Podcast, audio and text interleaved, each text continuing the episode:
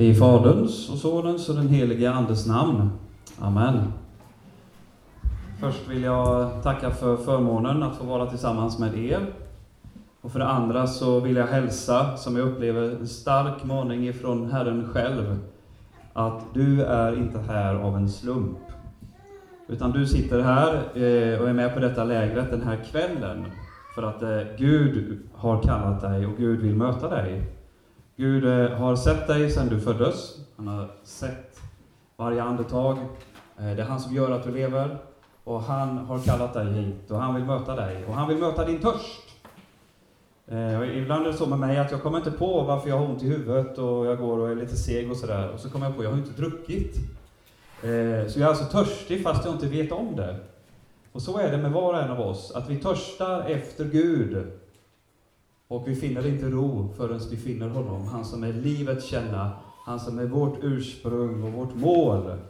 Han vill mätta oss och han vill släcka vår törst. Så vi kommer alla med törst på olika sätt ikväll. Och vi kanaliserar det på lite olika sätt också i livet. Man söker, man söker på olika ställen. Men nu är vi inför Gud. Och han vill möta vår törst. Okej? Okay? Jag har tänkt på en kvinna speciellt. En kvinna som fascinerar mig mycket och som jag tror du känner igen.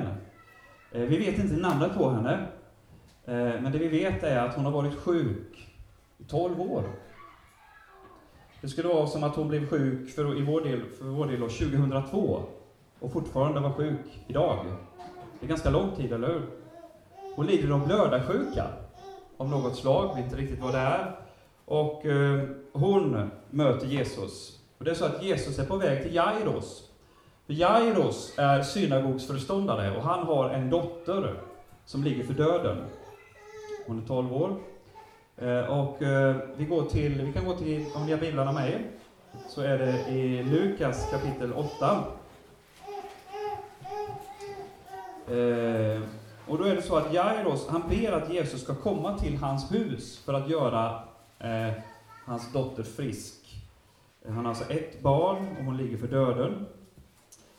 Eh, och då finns det alltså en kvinna i vers fyrtiotre som hade lidit av blödningar i tolv år och som ingen hade kunnat bota. Markus evangeliet skriver i sin version av att hon hade varit hos massa läkare och gjort av med pengar. Hon hade inte blivit bättre, hon hade snarare blivit sämre. Just den detaljen lägger läkaren Lukas. Han tar inte med den. Men i alla fall så, så kommer hon då. Och då, då står det så här i vers fyrtiofyra. Och närmade sig Jesus bakifrån och rörde vid en hörntofsen på hans mantel. Och genast stannade blödningen. Det var ett tag sedan jag hajade till för det där, vad det egentligen står. Vi tänker att hon bara rör vid hans kläder, för det står det på ett ställe. Men Lukas är väldigt noga. Lukas som är Bibelns enda icke-judiske författare. Alla andra är judar, tillhör Israels folk. Men juda, eh, Lukas som är den här detaljen, vad det är kvinnan rör vid. Det är enormt mycket folk kring Jesus. Ordagrant står det i grundtexten, vad jag förstår, att det är så mycket folk kring Jesus att, eh, att han nästan krossas. Alltså det är en enorm mängd människor. Eh, och vi finner oss nu i Capernaum, här troligtvis är det. Eh, och det är jättemycket folk som tränger på. Jesus har varit borta en sväng. Han har drivit ut lite demoner. Eh, och sen så är han tillbaka. Han har gått på vattnet. Han har haft lite konflikt i sin familj. Eh, ni vet det här, han vill inte följa med sin mor och sina bröder utan han vill stanna där han är. Eh, men Jesus har blivit enormt känd. Och det är ett enormt tryck på Jesus när han nu kommer. Och alla vill vara nära honom. Då står det att de väntar på honom. Jag vet inte om du väntar på Jesus dessa dagar. Om du förväntar dig något överhuvudtaget av honom. Men han älskar att se dig i alla fall ikväll. Han älskar att se att du är här. Och i Bibelns sammanhang nu i Lukas-texten så tränger sig otroligt mycket människor på. Och så kommer Jairus och så ber om hjälp. Flickan ligger för döden och Jesus går mot hans hem. Jairus säger inte alltså, han är inte motsvarande präst eller så. Eh, utan det fanns ju rabbiner. Eh, han kanske är kyrkorådets ordförande, vad vet jag. Motsvarande, han är synagogsföreståndare. Och de är på väg hem till honom. Jesus har ju ett väldigt angeläget ärende. Det förstår vi alla. En människa håller på att dö. Då, då, så är det ju än idag, liksom, du viker allting annat och det är det som gäller. Nu är det ett barn som håller på att dö. Och så den här kvinnan då, hon har fått nys om Jesus, hon är sjuk. Och så kommer hon inte fram till Jesus, för det är så mycket folk, alltså det är helt fysiskt omöjligt. Har det varit en sån folksamling någon gång? Det är så mycket folk att man, man kommer inte fram. Eh, och så står Jesus där, eller går i mitten, och så har han det han alltid har på sig, sin bönesjal. Eh, en judisk bönemantel, eller bönesjal. Eh, det som står i Bibeln, att judarna ska bära, det är hörntofsarna. Och för att hörntofsarna ska sitta någonstans så har det blivit en, en mantel eller så, som man då har vid sidan. Och det kan man se än i Israel idag om man kommer ner. Har ni sett det? Det sticker fram på ortodoxa judar sådana här hörntofsar, fyra stycken. Och så går Jesus där, och du vet, Jesus kritiserar ju fariseerna. Han sa till dem att ni ska inte ha hörntofsar. Eller? Nej Martin, det sa han inte, ska ni säga då. För det sa han inte, men så tänker man ibland. Ja, ja, ja, Jesus var, han tyckte inte om det där judiska, kan vi, har ju nästan ibland fått itutat oss. Han säger att de inte ska ha stora tofsar för att de ska märkas och göra sig märkvärdiga. Det är det Jesus säger. Men han säger inte att de inte ska ha hörntofsar. Är ni med? Det är det han säger. Ni ska inte ha stora bara för att folk ska lägga märke till er. Det står i fjärde Mosebok att Israels folk ska ha som förbundstecken hörntofsar, för då ska de bli påminda om Guds bud. Det är så med alla tecken som det judiska folket har fått i uppdrag av Gud att bära. De är förbundstecken, inte för att göra sig märkvärdiga. De har fått ett tecken på kroppen. Pojkarna omskärs på åttonde dagen. De har fått tecken i tiden. De ska fira sabbat, varje sabbat. Fredag kväll till lördag kväll så är det sabbat. Då lägger sig landet i vila. De har fått tecken med de olika högtiderna. De har fått tecken i geografin. De har fått ett land, det är ett Israel. Landet Israel. En liten plats på jordklotet att leva på. De har fått väldigt, väldigt många tecken. Och ett av dessa tecken som det judiska folket har. Jag tror fortfarande judarna är Guds folk och kommer vara så hela tiden. För Gud tar inte tillbaka sina gåvor och sin kallelse. Sen är det väldigt svårt att förstå ibland.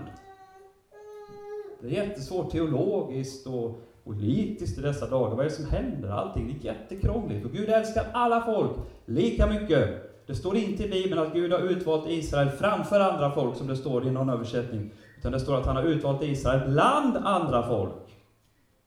Ordagrant, bland alla andra folk. Så har de utvalts som ett tecken. Och då har de förbundstecken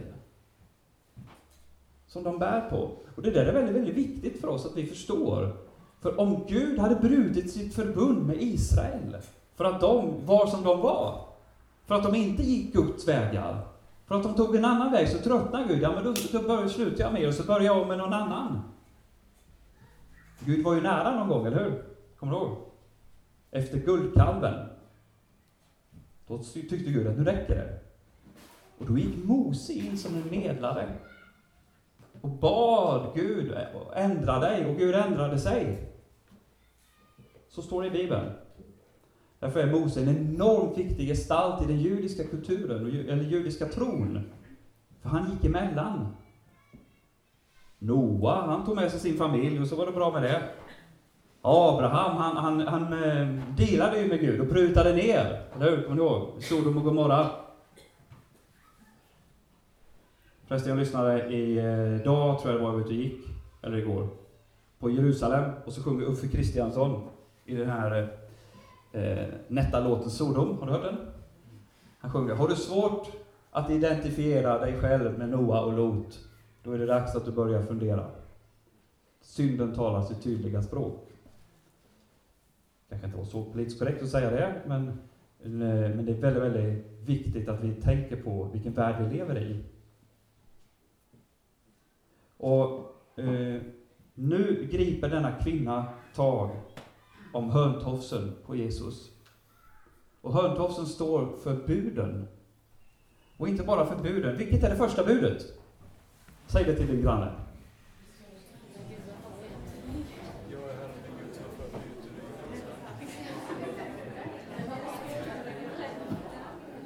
tror att det börjar. Då ska jag fråga min konfirmand. Astor Vangre. Kommer du ihåg det? Jag är här en Gud som har fört dig upp för Egyptens land. Härligt. Martin sa det som jag tänkte på. För egentligen så är inte det första budet, du ska inte ha några andra gudar vid sidan av mig, utan jag är Herren din Gud som har fört dig upp ur Egyptens land. Det första budet är ett löfte. Och utifrån löftet, det kan vi läsa om i, i andra Mosebok, så kommer vad vi ska göra. Så löftet är vad Gud har gjort för oss. Jag är Herren din Gud som har fört dig ut ur Egyptens land. Egypten är symbol för slaveriet, det som binder, det som fängslar, det som trycker ner. Det har Gud befriat oss ifrån genom Jesus Kristus. Jesus dog på korset och utbrister: det är fullbordat. Därför är vägen till Gud öppen för dig. Vägen till Gud själv var stängd för dig. Du kunde inte komma till Gud genom din synd, för du är en syndare precis som jag. Och precis som alla människor som har fötts i denna värld. Men Gud lät Jesus dö i ditt ställe. Och vägen till Gud öppnades, den som var stängd. Jag är Herren din Gud som har fört dig ut ur Egypten. Eller jag är Herren din Gud som har låtit Jesus dö försoningsdöden för att du ska få ärva evigt liv. Aha. Så denna blödarsjuka kvinna i Kapernaum, hon lyckas på något märkligt sätt få, få in sin, sin hand och tränga sig in i bland alla människor och få tag på Jesus. Och det hon gör är att hon, hon bryter mot enormt mycket konventioner. För eh, i den judiska kulturen så är det väldigt, väldigt viktigt med ceremonilagarna och renhet och orenhet. Och när det står om att en människa är oren i Gamla testamentet, vi kan läsa om det. Eh, det är ett ord som vi hajat in inför väldigt mycket. Men, men det betyder inte egentligen, alltså oren i den bemärkelsen att man är, har synd på det sättet. Att man är, är fjärmad ifrån Gud. Utan man är helt enkelt rituellt oren. Alltså det, vi kan likna det som att vi, vi tycker inte det är så fint att äta mat innan vi har tvättat händerna. Det, det är på den nivån. Hon är, hon, hon är ored i den bemärkelsen att hon inte kan vara med på gudstjänsterna. För hon är blödarsjuk. Och i gemenskapen, kanske inte ens i sin familj på tolv år på det sätt som hon har varit innan. Hon är i djup nöd. Och ibland är det nöden som för oss till Gud. Ibland kan det vara det vackra. Ni vet svensken på midsommarkvällen. Han tittar på solnedgången och har fått en nubbe. Då blir han lite religiös. Tycker att det är vackert. Men väldigt ofta så är det tvärtom. Nöden som driver oss till Gud. Och så är det med denna kvinna. Nöden driver henne till Jesus. Och hon får in sin hand. Hon får in den. Och så får hon tag i någonting där. Och det hon får tag i är tofsen på Jesu mantel. Och det hon får tag i då, det är löftena. Det är löftena från Gud själv till Israel. Jag är Herren din Gud som har fört dig ut ur Egypten. Förbundet. Att han står fast. Och visst, förvisso att, att vi också ska följa det Gud har sagt. För när Israel ser på de här tofsarna så ska de ju tänka på att följa Guds bud. Men det första är vad Gud har gjort. Så när kvinnan rör vid Jesus så rör hon vid löftena. Och hebreiska heter det här tzitzit. Tzitzit. Och varje hebreisk bokstav har ett talvärde. Och lägger man ihop det här tzitzit då får man ett värde av sexhundratretton. Och sexhundratretton det är antalet bud i den judiska tron. Förbud och, och påbud. Så det, det är lagen i sin sammanfattning. Och det är lite intressant för det brukar vi kristna säga att det är Jesus. Det är han som har fullbordat lagen för vår skull. Och jag tycker här är en fantastisk ikon i Helmareds kyrka. Då tar vi Jesus här i mitten. Nu ser man inte hörntofsarna på Jesus här. Men han är Han är fullbordandet av löftena. De löftena som, som Gud hade gett till Israels folk. Ehm, vet inte om du kommer ihåg vad det står om när Gud kallar Israel som ett folk. Ut ur människohavet till att vara ett folk. Det står i första Mosebok kapitel tolv. Att av alla människor på jorden så zoomar Gud in Abraham. Och till Abraham så ger Gud, man kan sammanfatta det i tre löften. Tre löften som stadfäster förbundet mellan Gud och Israel. Och de tre löftena som Gud ger till Abraham, det är för det första att Abraham och hans familj ska bli ett folk. Ett stort folk står det till och med. Nu var det bara han och Sara, de hade inte några barn. Abraham och Sara. Så de skulle bli ett stort folk, det var det första. Det andra det var att de skulle få ett land att bo i. Och det tredje löftet som Gud gav till Abraham, det var att i dig ska alla släkten på jorden bli välsignade. I Abrahams släkt, i hans säd, fysiskt, bokstavligt. Och där ligger grunden. Det är därför vi för alltid är sammankopplade med Abraham och det folk som kom ur honom, ur hans säd, det judiska folket. Abraham och Sara, deras familj, blev ett folk, Israels folk, och de fick ett land att bo i. Och för det tredje, ur deras led, ur deras släkt, fysiskt, bokstavligt, stiger Messias fram och blir till välsignelse för alla folk. De är precis så som Gud hade lovat. Och det som är speciellt, det som är karaktären på de löftena som Jesus ger, eller som Gud ger till Israel, de är två. Det finns två karaktärer på de löftena. För det första så är löftena villkorslösa. Det betyder att även när Israel går vilse så står Gud fast vid sina löften. Jag vet inte om du, hur du tänker när du kommer till ett kristet läger. Man kan väl känna att ja, men det, det blir perfekt, det kan jag komma och sen så glider jag in där och det blir bra och jag känner ju Gud så det kommer bli härligt att känna mig hemma. Och det är väldigt gott att få känna så. Men ganska ofta så kan vi känna när vi kristna kommer in i en kristen miljö så kan man känna, kära någon, vad gör jag här? Vad har jag att bidra med bland alla dessa frågisar? De kan säkert jättemycket mer än mig, ber mycket mer än mig, mycket mer tro än mig. Så jämför man sig med varandra. Vad har jag att bidra med? Vad har jag, vad har jag att komma med? För övrigt, vad hade kvinnan som var blödarsjuk att komma med när hon rörde vid Jesus och hans hörntals? Vad hade hon att komma med? Sin nöd. Sin nöd var det kvinnan bar fram till Jesus. Ingenting annat. Det var bara det hon hade. Det var det hon hade att erbjuda Jesus när hon sträckte sig efter honom. Jag vet inte om du kommer ihåg om du var i kyrkan på midsommarhelgen. Det är det som går i kyrkan då. På söndagen efter midsommardagen så firade vi, i alla fall i Hoppingsjö kyrka i Varberg, så firade vi den helige Johannes döparen. Det var väl inte sticka ut hakan för det gjorde väl hela Svenska kyrkan tror jag den dagen. Men så står det om honom i den texten, jag vet inte om du kommer ihåg det.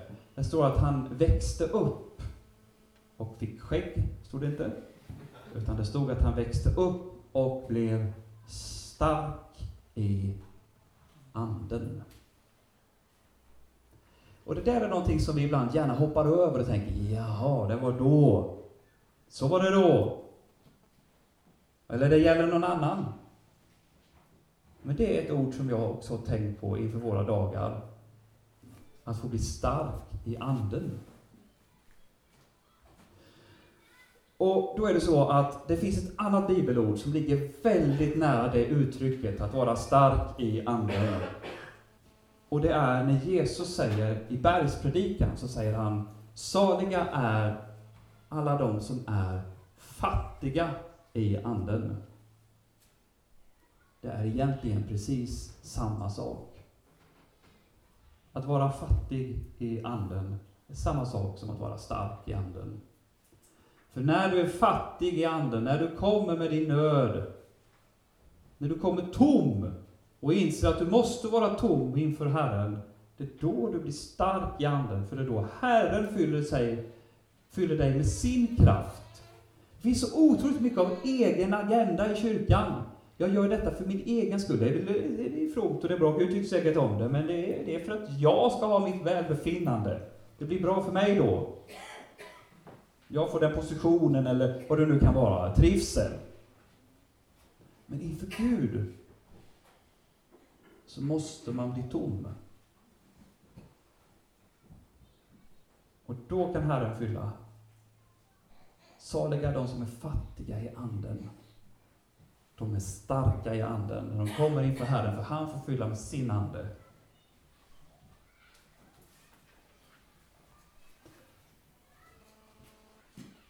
Så det var den första karaktären på buden, löftena som Gud ger till Abraham, att de är villkorslösa. Gud har gett oss löften. Nu har vi andra typer av löften än det som Israels folk har fått. Vi har fått löften att bli Guds barn genom tron på Jesus och i vår dop. Och de löftena som Gud gav till dig när du döptes, de står fast. De är faktiskt villkorslösa. I den meningen att de alltid står fast. Jesus står alltid där. Du kan bli frälst, även om det var länge sedan Jesus dog på korset. Så är det. För det andra, den andra karaktären på dessa löften som Gud ger till Abraham, det är att de är eviga. De har inget slut. Det var ju det jag sa förut. En gång Guds folk, alltid Guds folk. Sen kan, när du läser Gamla testamentet, så, sen kan Israels folk mista välsignelsen av att vara detta Guds folket som Gud, som Gud inte lämnar. Som Gud inte tar sin hand ifrån. Men då och då så får de lämna landet. För att de så bryter mot hans vilja och vänder sig, eh, och framförallt bryter mot det första budet. Eller som vi säger det andra. Du ska inte ha några andra gudar vid sidan av mig. Då får du mista de välsignelsen av att bo i landet, och så får de lämna det och gå därifrån och komma tillbaka. Men de är alltid Guds folk. Och är du döpt så är du inlemmad i Kristi kyrka. Du tillhör honom. Och sen kan det hända att vi går bort. Kanske, kanske har du gått bort ifrån Herren. Du kanske har börjat kompromissa med det som är din tro. Saker som du vet är fel, som inte stämmer med Guds ord. Det finns ju sånt i Bibeln som vi tycker är svårt och som vi inte fattar varför det står. Men vi förstår ändå att Gud säger så här och så gör vi någonting annat istället. Och så lever vi på det sättet. Så kan det ju vara. Säkert inte med dig, men det kan vara med någon. Kanske har glömt Guds löften. Det kanske har varit så mycket nöd att du, att du har lämnat hans närhet. Det kan vara det som har gjort det. Och så vill Herren mana och dra dig tillbaka. Kvällens ämne är ju, kom till Jesus. Han väntar ju på dig. Han är densamme, han har inte förändrats. Han har samma kärlek. Han har samma längtan efter dig som han alltid har haft. Alltid kommer att ha. Om du tittar på ikonen här i, i kyrkan, så står det i glorian, så står det hoon på grekiska. Och det betyder kort och gott, han som är. Han som är. Han är alltid densamme.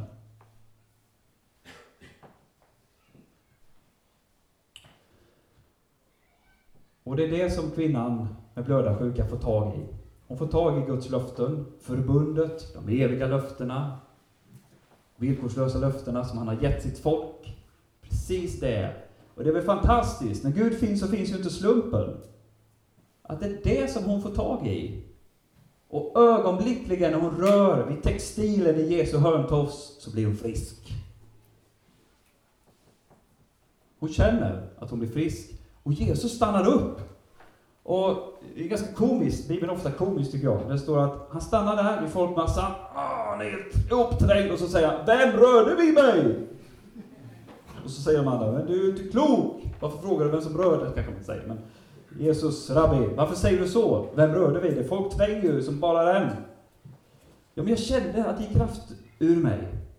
Och så ska vi höra vad det står i, i Markus-versionen, för det är så starkt. Markus fem. Vi ser om du är med här. Då står det så här, Markus fem. Markus fem och trettio. När Jesus märkte att det hade gått ut kraft från honom vände han sig om i folkskaran och frågade, vem rörde vid mina kläder?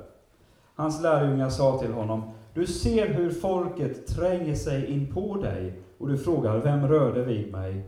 Och så står det i vers trettiotvå, han fortsatte att se sig omkring efter kvinnan som hade gjort detta. Det finns det som du bär med dig. Det finns, det finns ett sammanhang, det finns en sak, det finns omständigheter som du bara önskar att Gud kunde gripa in i. Och han vill möta dig, han, han, han ser, han, för det första har han alltid sett det. Det är ingen nyhet för honom det du kommer med. Han har sett det hela tiden, han har sett hela sammanhanget. Han ser till och med imorgon, han vet hur det blir. Men framför allt, min vän, så vill han möta dig. Han vill möta dig personligen. Och vi tänker, Jesus kunde på ett sätt ha nöjt sig. Han har väldigt brådis.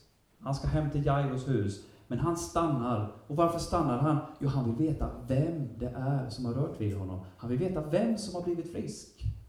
Han vill veta vem det är det har utgått kraft ifrån honom till. Det står det i texten. Han fortsatte att se sig omkring efter kvinnan. Och kan du tänka dig att, att Jesus gör likadant ikväll? Han ser sig omkring. Vi har alla de böneämnen som vi bär på. Och något, vi, har, vi har det som Gud har svarat på. Vi har det som vi fortfarande bultar på dörren. Herre, svara oss, hjälp oss. Och han ser sig omkring. Han söker vår blick.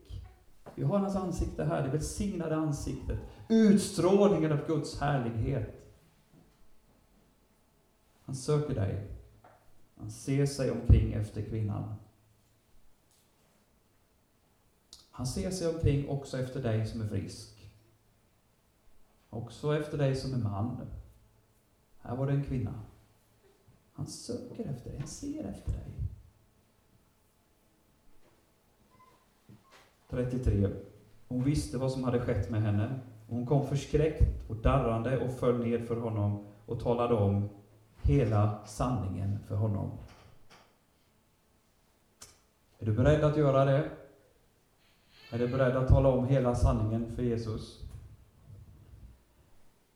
Nu är det ju så att när hon berättar hela sanningen för Jesus så är det inte så att han ryggar tillbaka. Så här, åh, George, säger du det? Men det var värst. Jag hade en gammal själavårdare i Uppsala. Han hette Figge. Ah, han är hemma hos herren nu. Han var, han var underbar. Han, hade, han, var, han blev så smal, han var gammal. Och så hade han eh, ringar på fingret. Och så blev han väldigt inspirerande. Så gjorde han så här, så skramlade ringarna. Han var från Vipo landet. Eh, och han... Eh, jag får prata om Figge nu då. Sanningen. Va? Sanningen. Jo, och han lärde oss så här. Till oss som skulle bli präster och höra bikt. Så sa han, hörni, vi ska aldrig bli förvånade. Han hade hört tusentals bikter i sitt liv. Vi ska aldrig bli förvånade. Och det är klart att det är en rätt så bra egenskap, eller hur, som präst? Så, vad säger du? Vänta. Och så bara, och tycker lite vatten.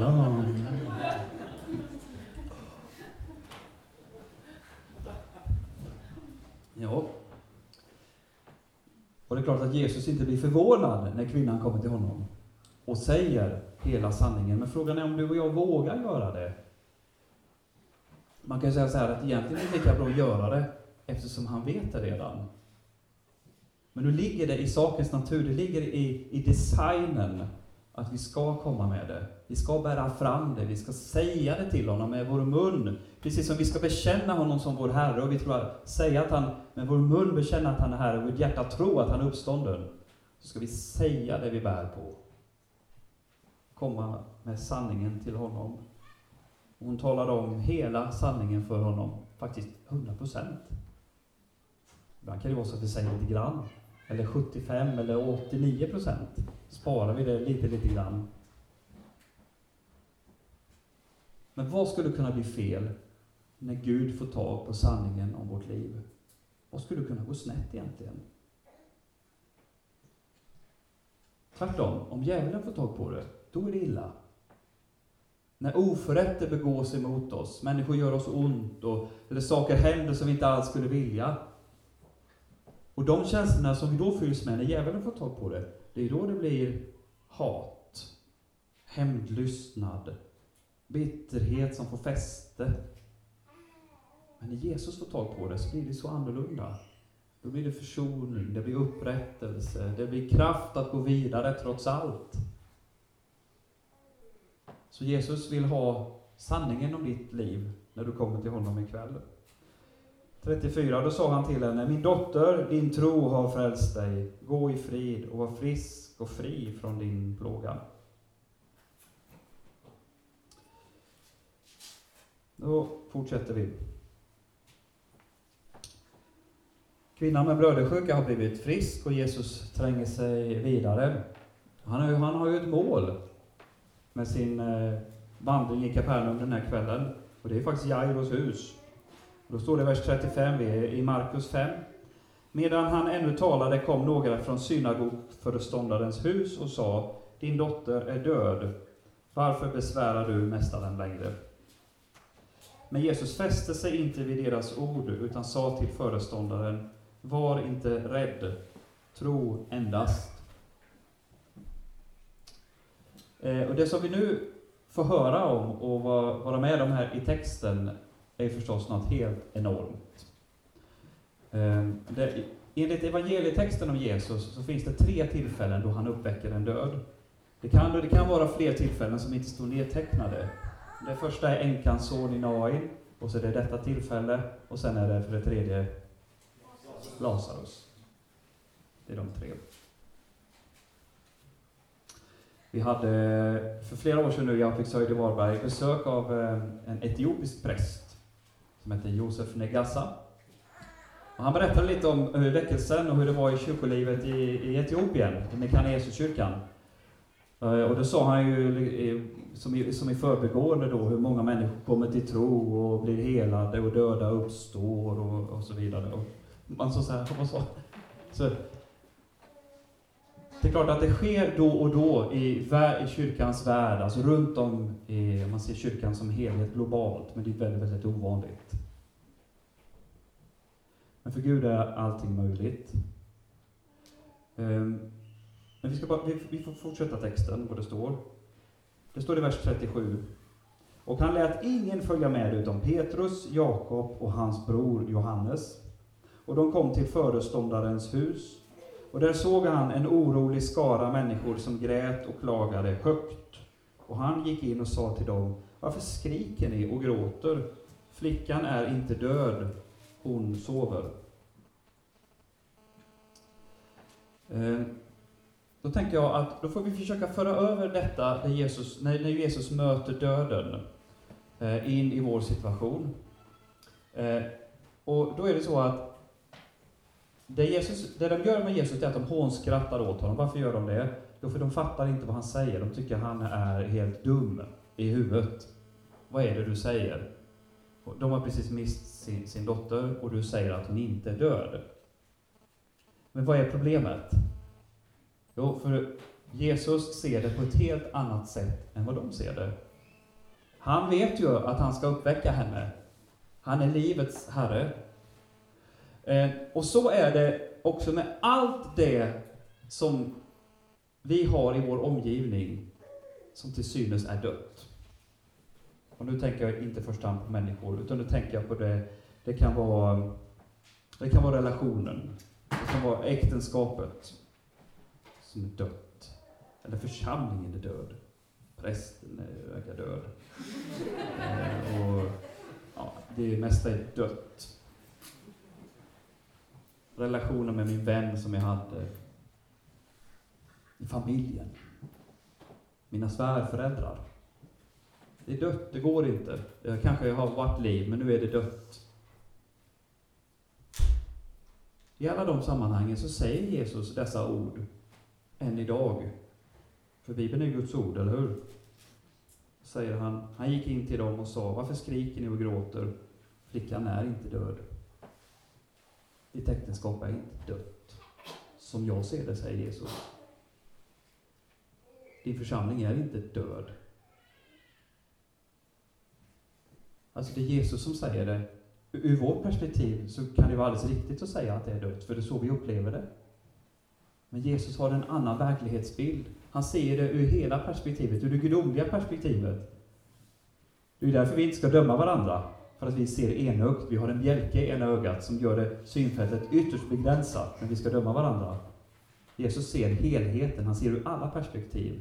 Och också det som då vi säger är dött, det kan Jesus se på ett annat sätt. Han säger att flickan sover.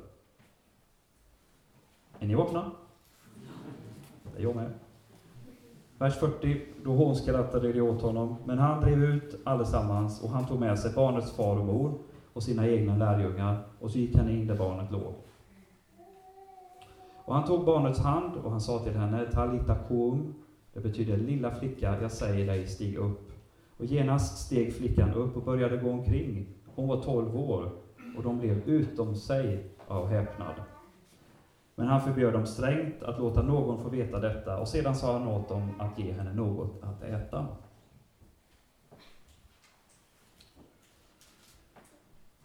Jag tror i, ikväll så finns det att Gud vill mötas på flera nivåer och flera, flera plan.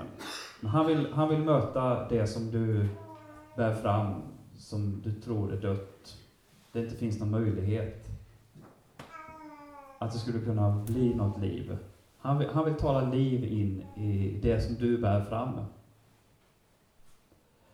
Och han vill möta dig som, som den här blödarsjuka kvinnan som kommer med sin nöd fram till Jesus. Och han är intresserad av att möta dig personligen. Inte bara göra det åt dig som du behöver, utan han ser efter kvinnan, står det, eller hur? Och han ser efter oss. Det finns så många olika behov som vi bär fram den här kvällen. Men framförallt så vill han möta oss på det här lägret, dessa dagar. Och därför skulle jag nu inbjuda oss alla att vara inför Herren en stund. Vi har ikonen framför oss och du kan fästa ögonen på den om du så vill.